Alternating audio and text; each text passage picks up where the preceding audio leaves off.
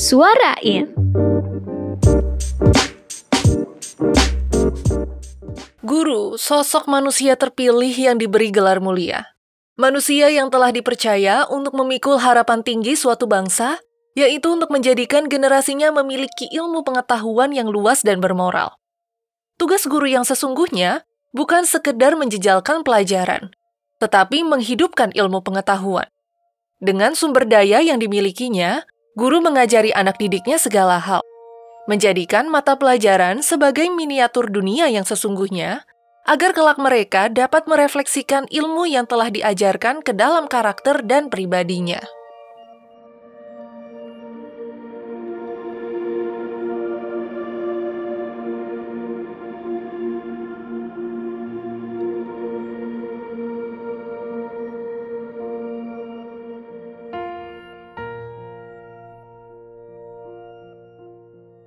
Mungkin menjadi guru terkesan sederhana ya, tetapi menjadi guru sejatinya adalah pekerjaan dengan penuh pengorbanan.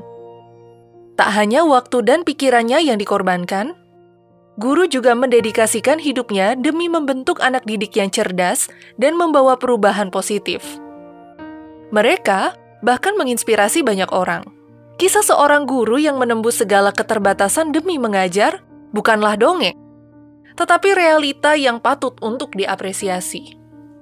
Menjadi guru adalah sesuatu yang wow. Dengan menjadi guru, saya ingin membantu anak-anak berkembang. Selamat Hari Guru, sukses untuk guru Indonesia. Seperti kisah guru Sugeng yang mengabdi di daerah terpencil dan menembus lebatnya hutan untuk berbagi ilmu. Sugeng Purnomo adalah seorang guru di SDN Tambora di Desa Oibura, Kabupaten Bima, Nusa Tenggara Barat. Lokasi SD tersebut berada di tengah perkebunan kopi yang terpencil. Jarak dari rumah Sugeng ke tempat mengajar adalah 12 km. Ia harus menembus kawasan hutan untuk memberikan pengajaran kepada murid-muridnya. Sama seperti sekolah lainnya, sekolah tempat Sugeng mengajar juga tidak diperbolehkan menggelar pendidikan tatap muka. Tetapi pendidikan secara daring tidak memungkinkan untuk diterapkan kepada murid-muridnya karena keterbatasan akses jaringan. Tidak menyerah, demi menghadirkan pembelajaran terhadap siswa, Sugeng dan para guru di SDN Tambora memberikan pembelajaran secara langsung ke rumah-rumah siswa.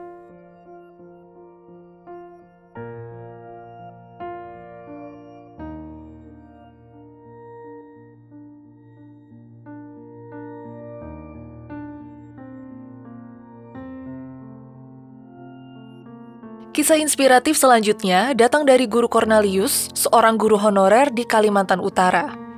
Ia mengajar di SDN Panas, Kecamatan Lumbis Pansiangan, Kabupaten Nunukan. Kondisi hidupnya jauh dari kata mapan.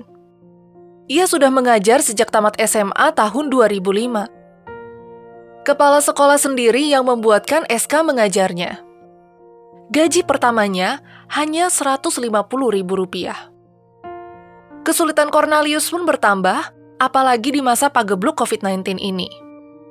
Kegiatan dihimbau untuk dilakukan secara daring, padahal hanya segelintir muridnya yang punya ponsel Android. Jalan keluarnya, ia harus mengajar ke rumah-rumah muridnya. Sudah 15 tahun ia mengabdi, namun balasan jasa yang diterimanya belum berimbang. Jadwal gajian pun tak jelas, kadang lima bulan sekali, Bahkan ia pernah menerima gaji hanya satu juta dalam setahun. Kisah perjuangan guru tak ubahnya sekaligus menjadi sisi kelam pendidikan di Indonesia. Kendati demikian, perjuangan para pahlawan tanpa tanda jasa juga membuktikan adanya tekad yang kuat demi menularkan ilmu kepada anak didik terlepas dari keterbatasan yang dimiliki.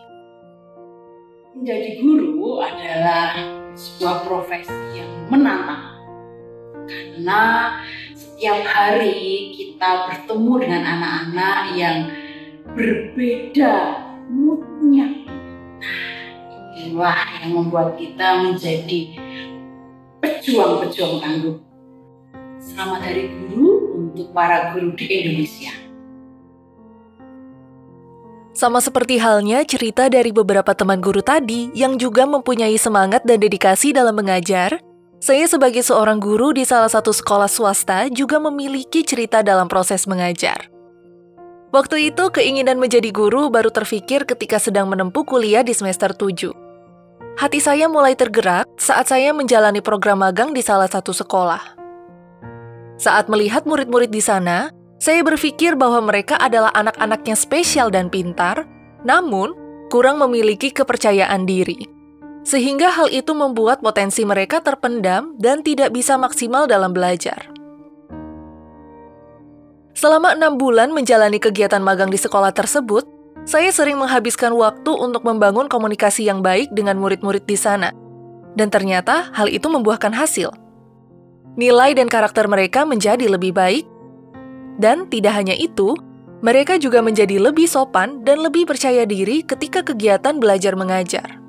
Selama lima tahun terakhir perjalanan saya menjadi seorang guru, ada satu peristiwa yang membuat saya mantap dan semakin yakin untuk menjalani profesi ini. Waktu itu, ada salah satu murid saya yang sedang terlihat menangis di depan kelas karena mendapat nilai kurang bagus. Sedangkan teman-teman yang lain mendapatkan nilai yang cukup memuaskan. Saya mencoba mengerti perasaannya. Hal ini pasti menjadi tekanan yang besar untuknya, mengingat sekolah tempat saya mengajar memiliki citra sebagai sekolah yang menghasilkan siswa unggul dan berprestasi baik dalam hal akademik maupun non-akademik. Melihatnya saat itu, saya langsung tergerak untuk membimbingnya semampu yang saya bisa. Saya pun juga mencoba untuk selalu mendengarkan keluh kesahnya. Tidak mudah memang. Tetapi seperti kata pepatah, usaha tak akan mengkhianati hasil. Sekarang ia tumbuh begitu mengagumkan. Ia berhasil menjadi mahasiswa salah satu universitas negeri paling terkemuka di Indonesia. Dari peristiwa itu saya belajar bahwa menjadi guru tidak melulu soal mentransfer ilmu, tetapi bagaimana untuk bisa menempatkan diri sebagai orang tua sekaligus teman yang mau mendampingi, sekaligus melihat muridnya tumbuh dalam berproses. Menjadi guru adalah sebuah anugerah. Sadarilah, setiap tutur kata dan perbuatan kita akan selalu direkam oleh anak didik kita. Makanya, kita harus berhati-hati di dalam kita bertutur kata, di dalam kita bertindak. Selamat Hari Guru, tetap semangat dan bersyukurlah kalau Anda menjadi seorang guru. Selamat Hari Guru untuk semua guru hebat di mana pun berada. Perjuangan belum usai karena Indonesia masih membutuhkan generasi hebat yang mau mengajar dan diajar. Terima kasih telah menjadi inspirasi bagi kami untuk berani melangkah menyusuri megahnya ilmu pengetahuan demi menuju masa depan yang cerah.